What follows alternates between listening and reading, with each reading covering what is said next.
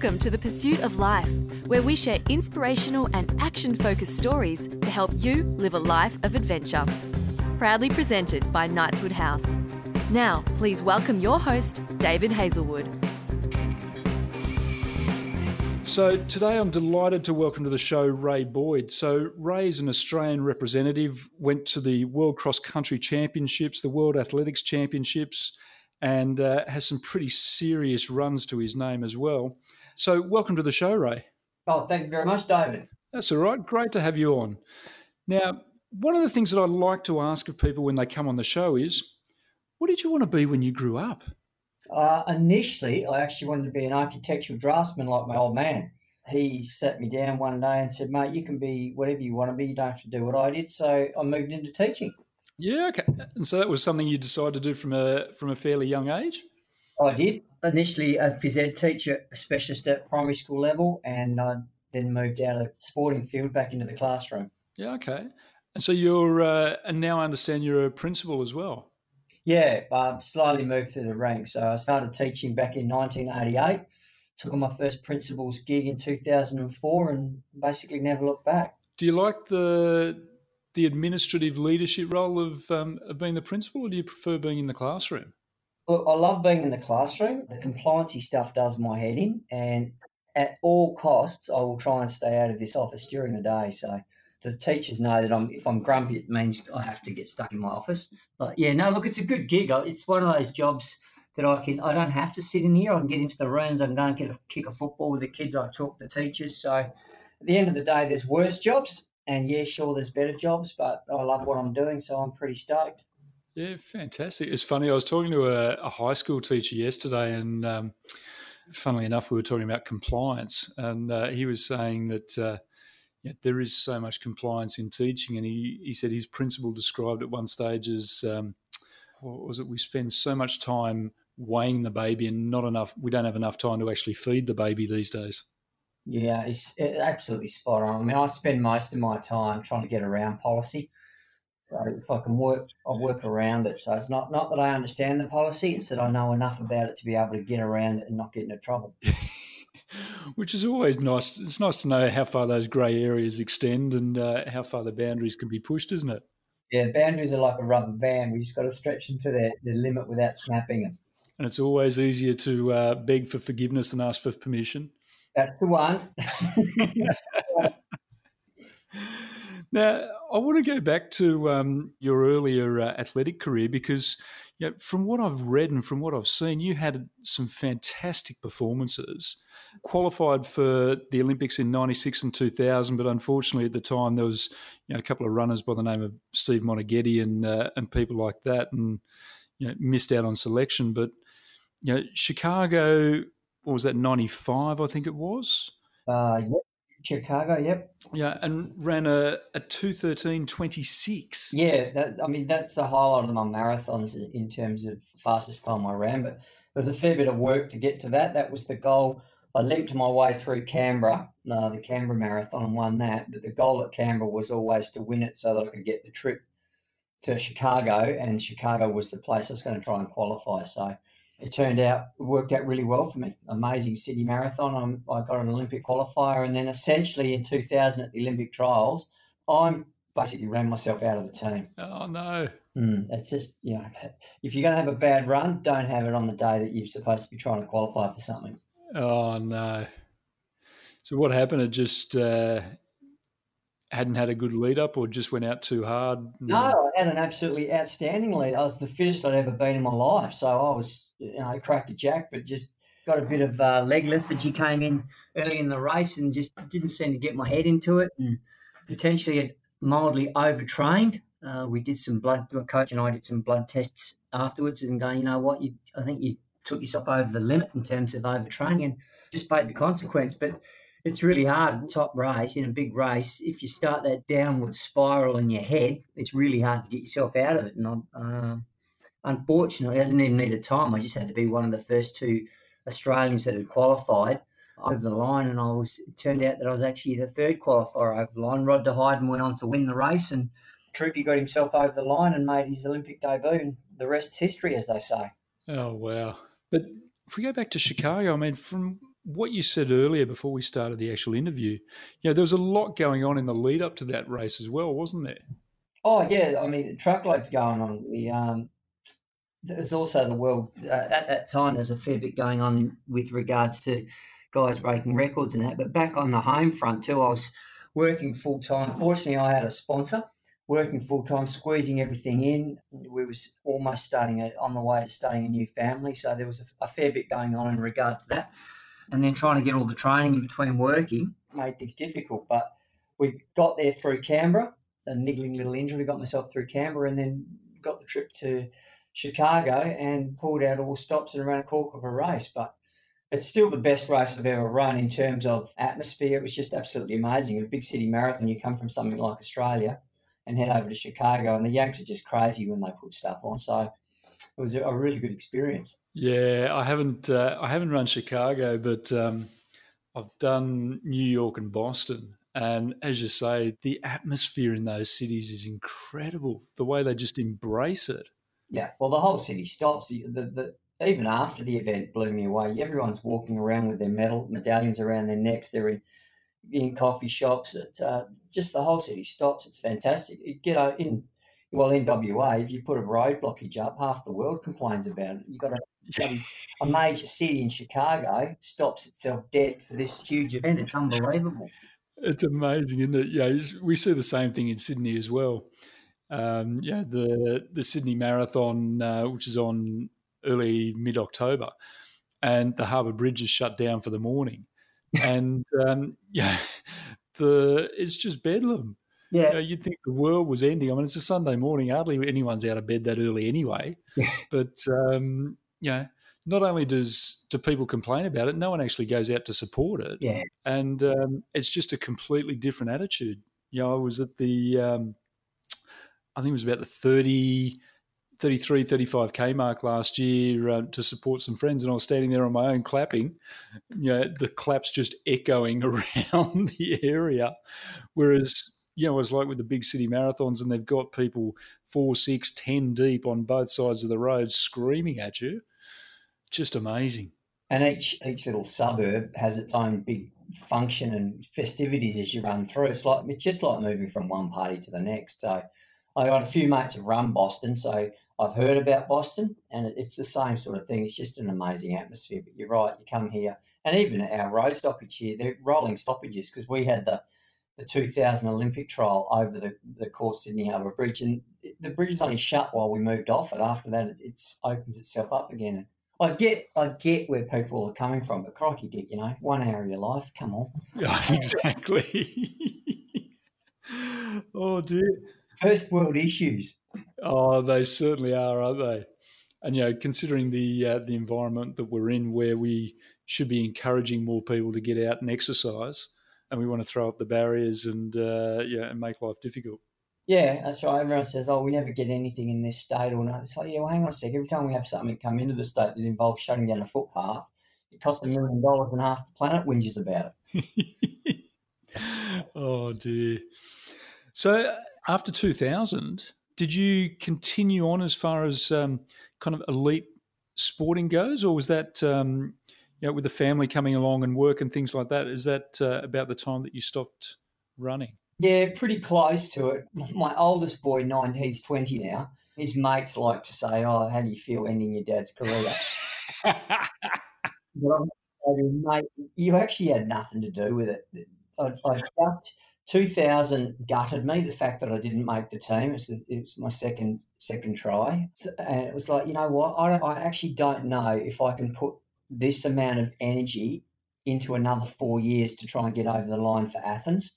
So things just naturally started to die down in regards to to my commitment to it. And at the same time, my uh, professional career started to take off. I, I was a classroom teacher up until 1999. I dabbled in as a deputy principal. I took two th- year 2000 off on long service and was a stay at home dad. And then I came back in 2001 and took on a deputy's position full time. And I just transitioned my energy from running into my professional career. So it was a natural progression that way. And things just slowly petered out. I just stopped stopped doing it as much. I'd lost a little bit of the passion that I used to have for it And I've, I always believe if you haven't got passion or don't enjoy doing something, don't do it. It just becomes a grind, uh, which is part of the reason I've got back into it now. I've, I've realised how much running is a part of my life and I actually enjoy it. So I've got back into it. But it was just a natural progression. You know, like you said, I've got a family coming on, but there were a few other factors in there. I had a, a niggling injury in the way of plantar fascia that wouldn't settle down. So one thing on top of the other. But you know what? Let's just step back for a while and see what happens. Yeah, I mean, it, it must be a hard thing too. Yeah, as you say, when you're at that level, at the you know the pointy end of the field, there's only so many opportunities, and to miss out like that, I can understand. You know, when you're facing another four years of um, of trying to keep your performances at that level and the the training and the dedication and the impact that that has on um, on everyone else as well. Yeah, yeah, it just become too hard. That's right. It takes you and I were speaking before we started this. It takes a toll on your partner as well. It's it's all right to say to your your wife, "Look, I'm going for a run," and you disappear for three or four hours when you don't have uh, children on site. When you've got kids and you go and disappearing for four hours and you both work, it's like far out. You know, this, this is a partnership. There's two of us. You get your four hour break. I'm not, so it makes it a bit hard. Um, yeah, and, it's not just the four hours either, is it? Because you come back and then you buggered. Yeah, that's right. And you've got to recover and uh, yeah, before you're actually useful to anyone anyway. Exactly. You go, away, you disappear for your, your run on a Sunday. You come back. It's always nice to veg on the couch, but no, you've got there's washing to do. There's lawns to mow, and and so and then you got the fact that you get thrown in that you might have a, a random drug test pop round, so they follow you around for three hours. It doesn't really make for a great um, family life. Thankfully, I've never had to worry about that one because I'm not. I'm certainly not at that end of the field. But uh, yes, I can see how that would impact on things. You never know. I tell you what, if I ran a performance like yours, I'd definitely have them knocking on the door. so, and you're saying now that you're um, you're kind of rediscovering that passion. I mean, how um, did that take you a while to? To decide, you know, I actually want to start getting back into this? Was it hard to kind of reset your expectations around what was normal as far as running for you went? Yeah, it was actually. It's, you start to get the trouble is when you stop competing and when you stop running at, or, or, participating in sport at any level, the way you eat tends not to change. so you do have a habit of putting on a bit of put and I was getting I had another mate too. I was getting to the stage where it's like, you know what? It's starting to look like a beach ball with a head on it. And I'm 52. And seriously, you're going to be in the grave the way you're going. So there were there were a couple of things that were a bit of a catalyst for it. We went up. There's a big event down here in um, Western Australia called the Blackwood Marathon. And actually, I bumped into a mate of yours, Craig Beck, down there, and we were giving each other a bit of stick. And he said, "Mate, you need to run this." So no pressure. Yeah, no pressure. And me and a mate sort of had thought the same thing. So as of January the first, we got back into it. But the the hard bit was your brain knows that in a previous life you you're able to sustain 250, 245 k pace, and you're plugging along at nine, 10 minute mile pace. It's like, oh, okay. And the, the brain's trying to get you going, the body's going, when we can't do this. What are you talking about? so it just takes such a while to get back into that get back into that level of running again. And our first run, and I kid you not, we made fifteen hundred meters, and both of us just about had heart attacks.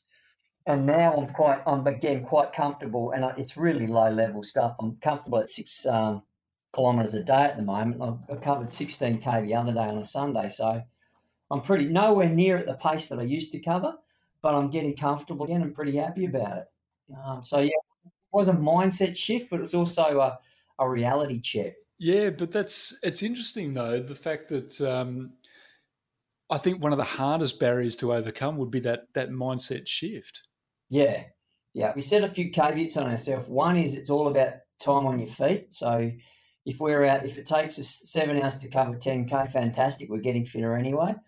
And we've got a beautiful trail up in the hills. It's it's the old railway line. It's a heritage railway line that goes for miles. So, and it's actually staged between roads.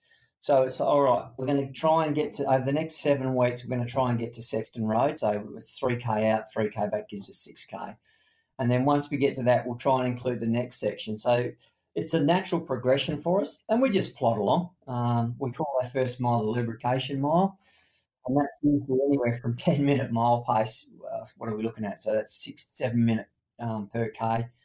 And then by the end of it, we're around the five minute K pace. So it's it's slowly worked for us as the body's readjusted to what it's meant to do. But there's no no goals other than let's just try and get fit and cover it, as opposed to we have to do this because we've got a big race coming up. Yeah, which yeah certainly takes the pressure off, doesn't it? Oh yeah, it, it's a huge, it's a completely different mindset, and both of us use it now to readjust for work settings. It's you know, you know as a, a guy that works and you need to do something to give your brain a, a, break and running is that opportunity to readjust and reset yourself. Yeah it's a it's a really easy thing to do isn't it? Because when you're running and when you're pushing your body there's not a lot of space for uh, for too much else to float around in your head. Well mine certainly yeah no you're right you're spot on. You're spot on. And so when, what's the plan as far as the the marathon goes? When's that on? Yeah I should clarify because I can. I think I can tell by the way you just said that you're thinking that's a marathon 42k, but it's it's actually it's 12 a 12k run, and then we take a canoeist two paddles, and then the canoeist tags a swimmer. So it's more like a pentathlon team event, but it's at the end of October, and it's down south. It's a fantastic event. So we've only got to cover 12k. It's over a hilly course. But at the end of the day, once we've covered it, we can say we've done it and we're officially back in the game. And I want to try and beat Becky. So if I can do that, I might get free beer off him. So there's there's a bit of, bit of pride at the end of this. Oh, I tell you what, to get a to get a beer out of Craig too, that's got to be a good thing. I know, a bit of motivation. He's got such deep pockets and these tiny little arms. oh dear, I'm never going to live down this one. I tell you. Thankfully, I'm in Sydney and he's in Perth, so yeah, it's a little while before I catch up with him.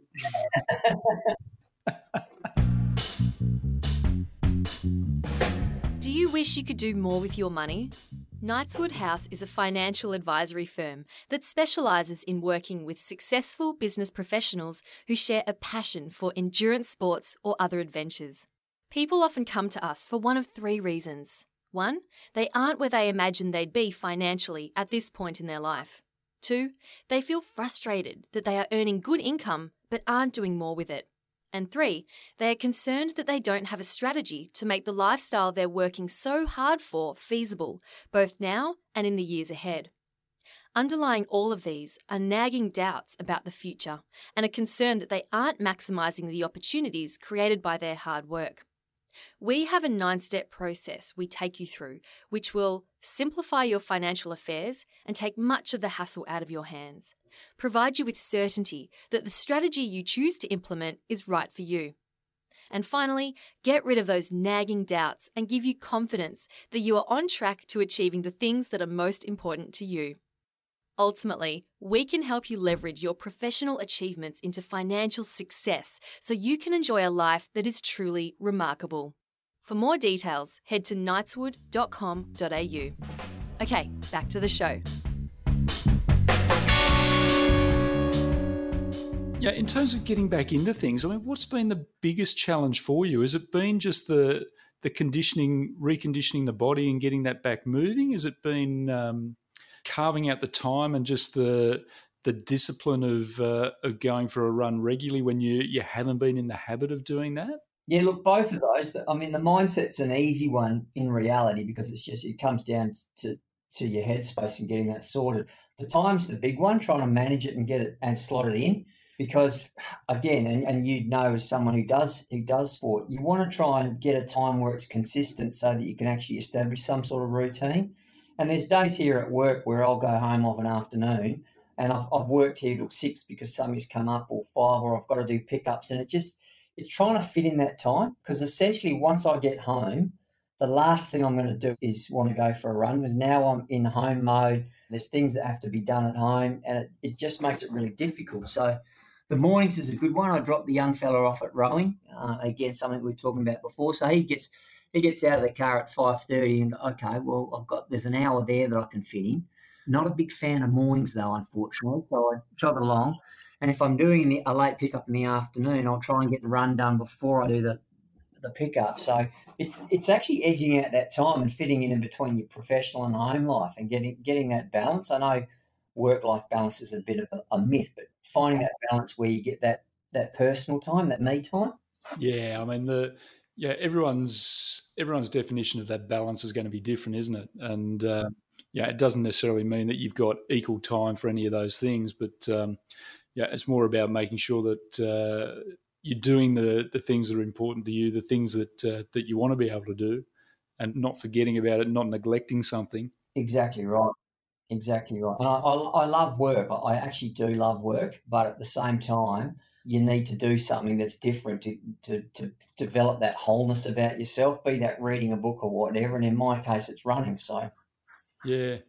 What's the biggest change you've noticed in yourself since you've um, since you've got back into it? Uh, 16 kilos lighter. That's a good start. Oh, wow. Uh, I bet your doctor's happy with you. Well, I haven't seen him yet, but I think he's going to be over the moon.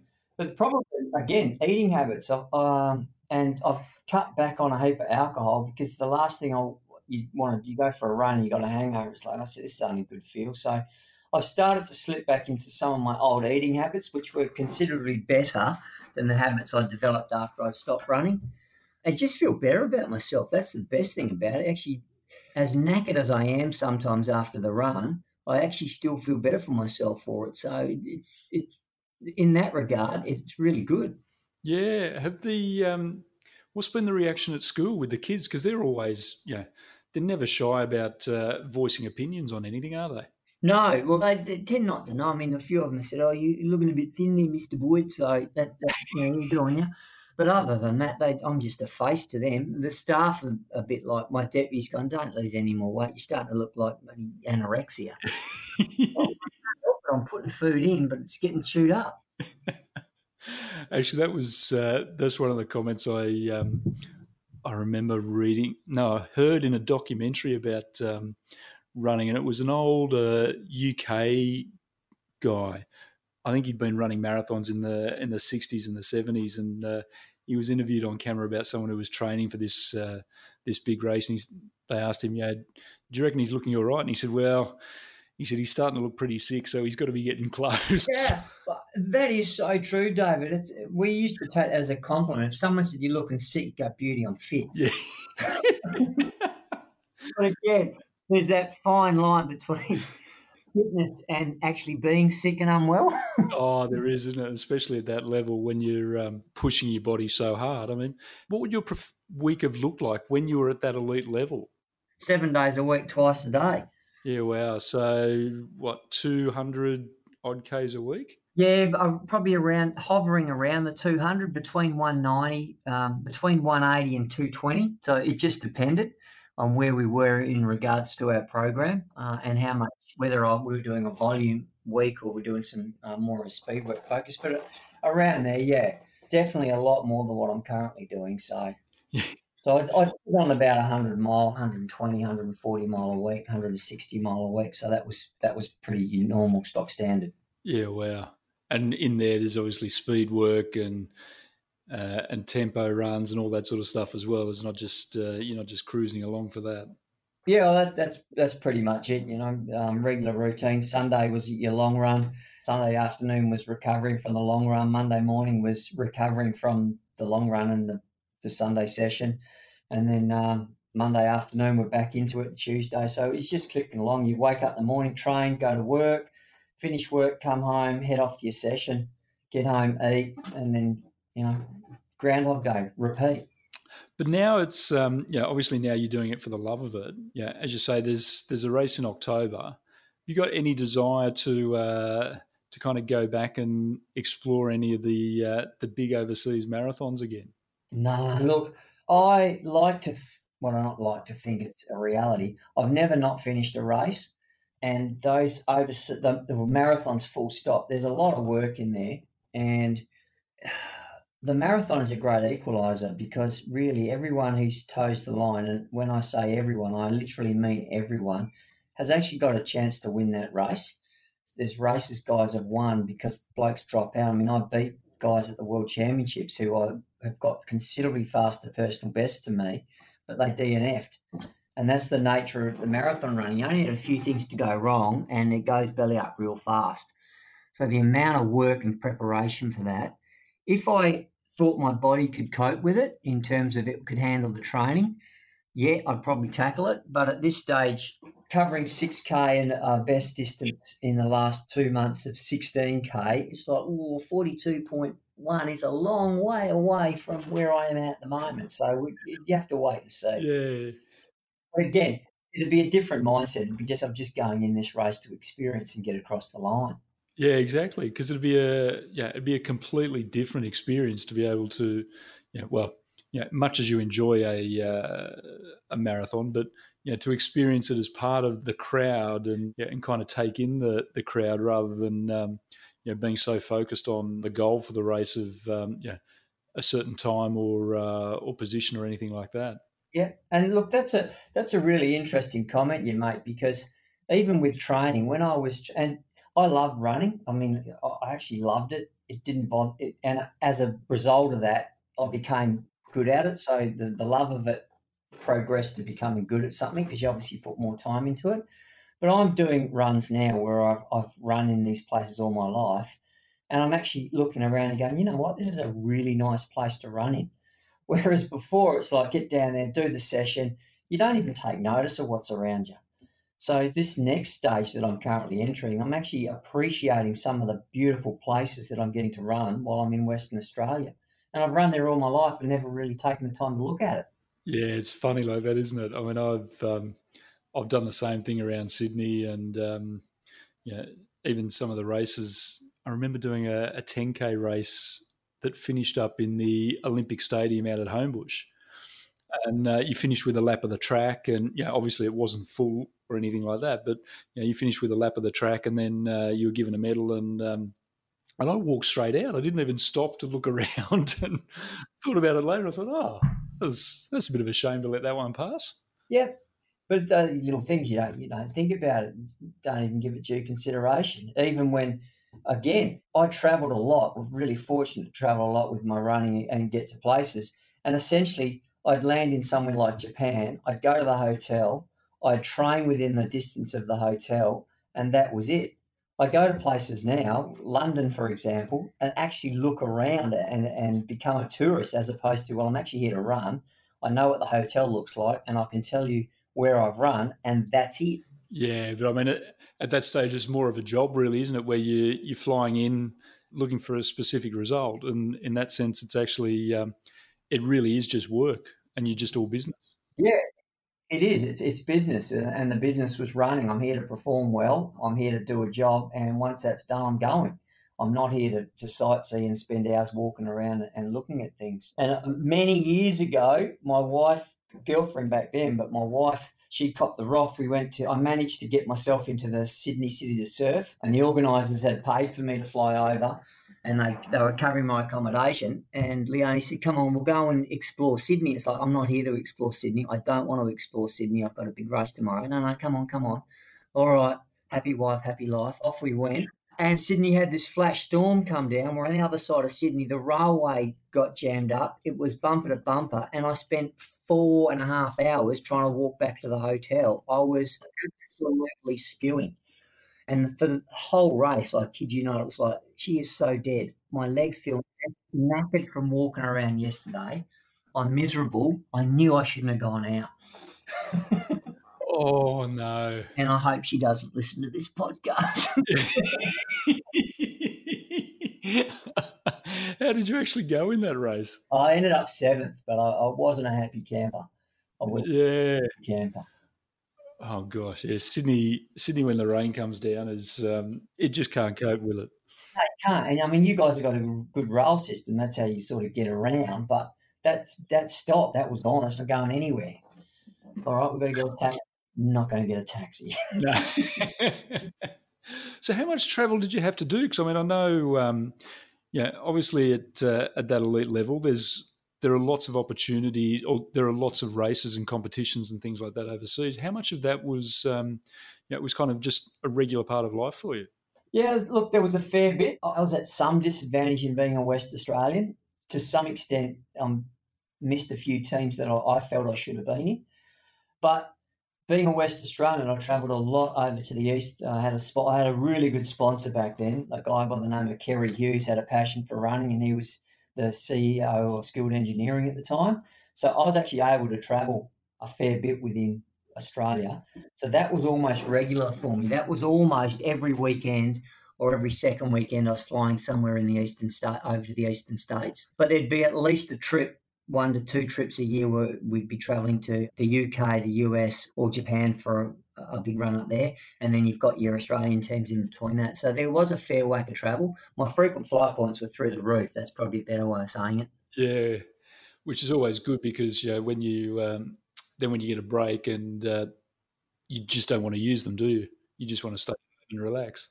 I mean, the, and the thing too, David, with the Australian teams, it was never just fly out for the comp and fly back. There was always, well, my first world cross country team that I made, we, we travelled for three months. We went to a, um, a training camp in Portugal. We did some races there. We ran the world cross country in Lisbon.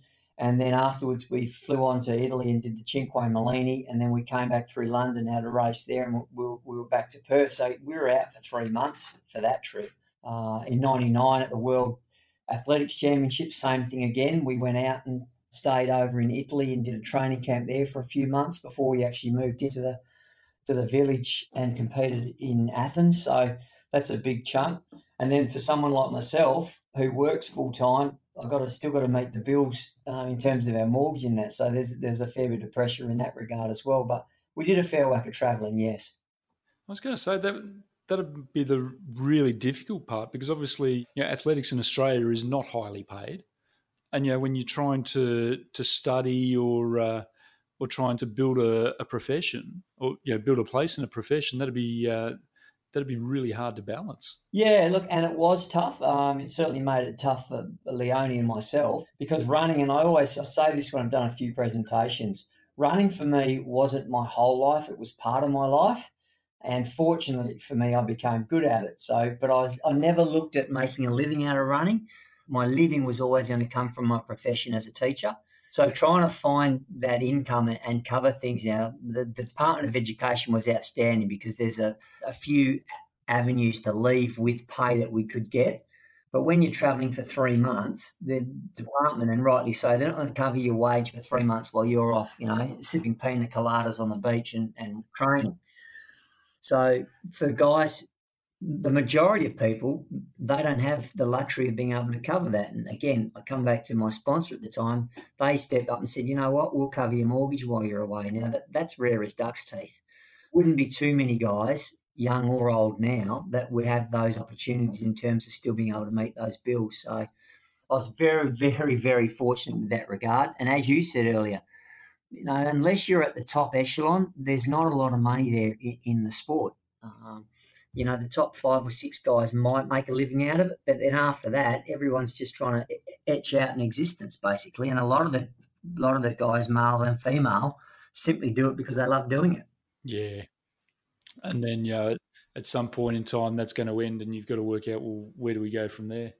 Yeah, um, you know, I'm not going to be able to run all my life. And yeah, there's some people that do run all their life, but there's a point where if that's your main income coming in for your family or whatever it is, your competitive life's very short to, in, in reality. And again, there's even fewer people who continue that professional life within running and still earn an income from it. So you, you need a fallback in some regard. And I, I always worried, and fortunately, I didn't have this concern. I always worried for those guys that you know, if that's your main income, what happens when you can't do it? What if you get injured? Does that put extra pressure on you when you toe the line because I have to win today because this is my payday? If I don't, I'm not eating. And that was a pressure I never had to deal with because, again, running wasn't my income. Yeah, certainly a lot more. Um, yeah, we spoke about balance, and uh, certainly a lot more balanced way to approach it, isn't it? Yeah, it is, and and there was a period of time there where I sort of had a crack at trying to be a you know, be all and end all for your running, and that's all I did, and it did my head in. There's no way, and maybe that's why I didn't make it to the top top level. There's no way I could have made running hundred percent professional in terms of training in the morning, coming home, doing some sort of gym work, sleeping, eating, whatever it is, and then heading off to training again. So uh, there's got to be more than just that. It's, it's killing me. So in some regards, my professional life gave me a break from the running, and my running gave me a break from my professional life. So they, it was a it was a really good balance. Yeah, I mean it's um, it's certainly good to be able to break things up like that, isn't it? And just have you know completely different worlds that you can step into. I think so. Yeah, I think so. Now I'm conscious of your time. There's two things that I want to uh, ask you before I let you go. Yeah, we spoke about your um, your PBs being two thirteen, and I'm yeah I'm looking on with amazement as the uh, the marathon world record continues to drop, and we're now 201.39, I think it is, something like that. Yeah. I mean, first question how quickly do you think they can get under two hours? And what's your view on that? Look, how long is a piece of string is probably the best answer for that, that question. But I think we're not too far away from it. I remember when I was growing up, there was a, a documentary that De Castella did, and he was the big guru back then and, and the jet for Australian runners and the sh- the the documentary was called Marathon One, and they jumped him onto a treadmill and they did all these tests. And when they stepped away from it, what they they said was, and I'm paraphrasing this, was the human body isn't capable of running that distance under two hours. And we saw it with the Nike Project that was so very close. So I don't think we're too far away from getting under the two hour mark. There will be some freak of nature out there who will do it. But there is a flip side to that. And I often wonder how much, and sadly, I wonder it, how much drugs have to play in some of the performances that we see at top level in regards to endurance sports. And the marathon is one of those. Uh, and we have seen some people, without naming names, that have been sprung and pinged recently over previous tests. So, yes, I, think we can get under two hours. I think there will be someone who can do it. But I also think the race will have to be very much staged, a bit like they did with the marathon, uh, the Nike marathon project. Even that, I mean, I know what the world record is. In my headspace, the fastest marathon run is that two-hour marathon because he still had to cover the distance. He still had run, and whether he had 15 blokes jumping in and out with him and helping him along, he was on the tarmac for two hours. Yeah, and that was incredible. You know, I'm getting goosebumps just thinking about it when I watched it. Yeah, it was that was amazing to see. And how good did he look? That, that was, that's the bit that blew me away. It's just metronome running, and he looked just fantastic. And that's what I mean about freaks. It's just, you know, when when you see someone who looks really good, they just blow everyone out of the water. And the the incredible thing for me to think about is, you know, like you were up at that elite level, but when you look at the difference between your PB and where he ran, I mean, that's four Ks over a marathon. I know. And look, my time at 213 is fairly solid. It's not elite, but not that next level of elite. When I look at guys like Mona, who's, who's 208, Lee Troop, 29, even that, that's that's four minutes. And they're moving. And then you look at someone who's running two hours and think, my God, he's eight minutes ahead of Steve Moneghetti, seven minutes, 50 seconds ahead of Rob De Castella's best. That's just ridiculous. Yeah scary, scary fast, isn't it?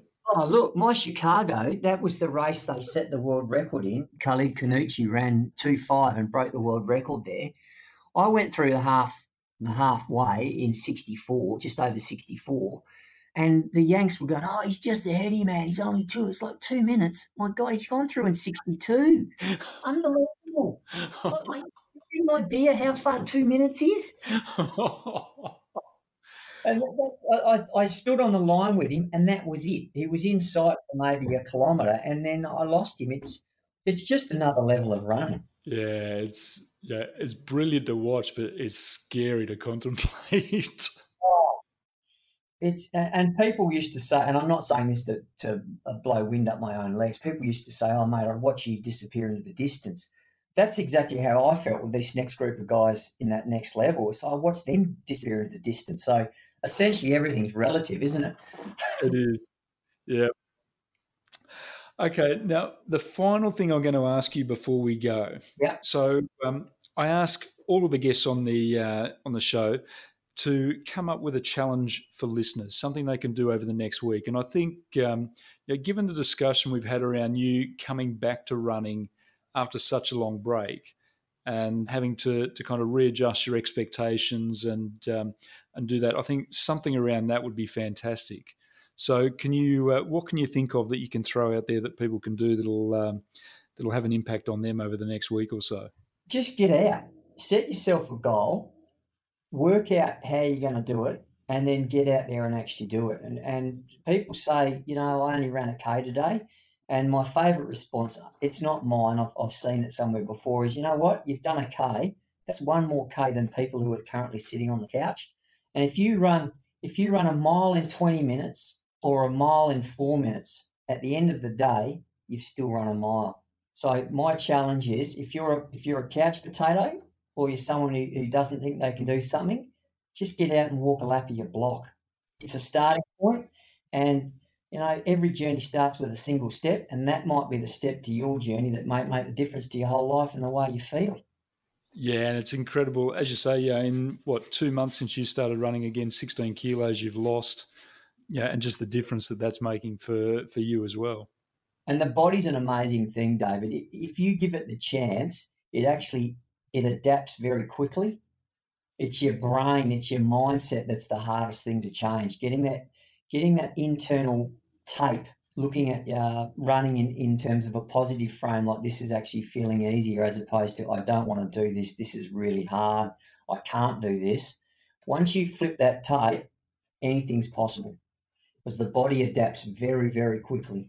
Yeah, and all it does is it just takes the discipline to, to keep showing up, doesn't it? And eventually the brain will turn around and it'll be, uh, it'll be on your side again.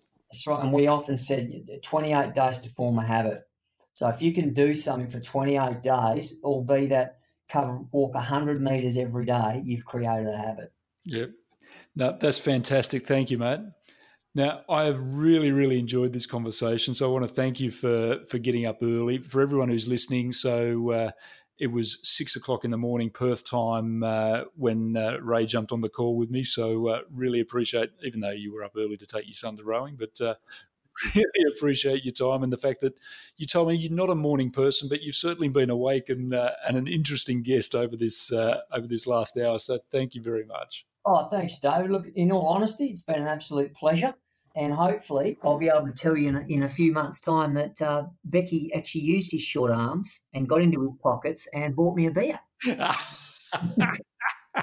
I'll tell you what, I'm actually over in Perth uh, in November, I think it is, for a conference. So I'll have to, uh, and one of them's with Craig. So I'll organise to catch up with you and we'll go out for a run and we'll see if we can't get him to shout that too.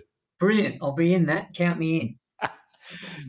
now, lastly, if uh, if anyone wants to get in contact with you, has any questions they'd like to ask you, see what you're up to, are you on Strava or anything like that that they can follow? What's the best way for people to get in contact? Yeah, I'm on Strava. I'm on Garmin. I've got Nike. I only link those link those together. So Strava's an easy one. You find me on there.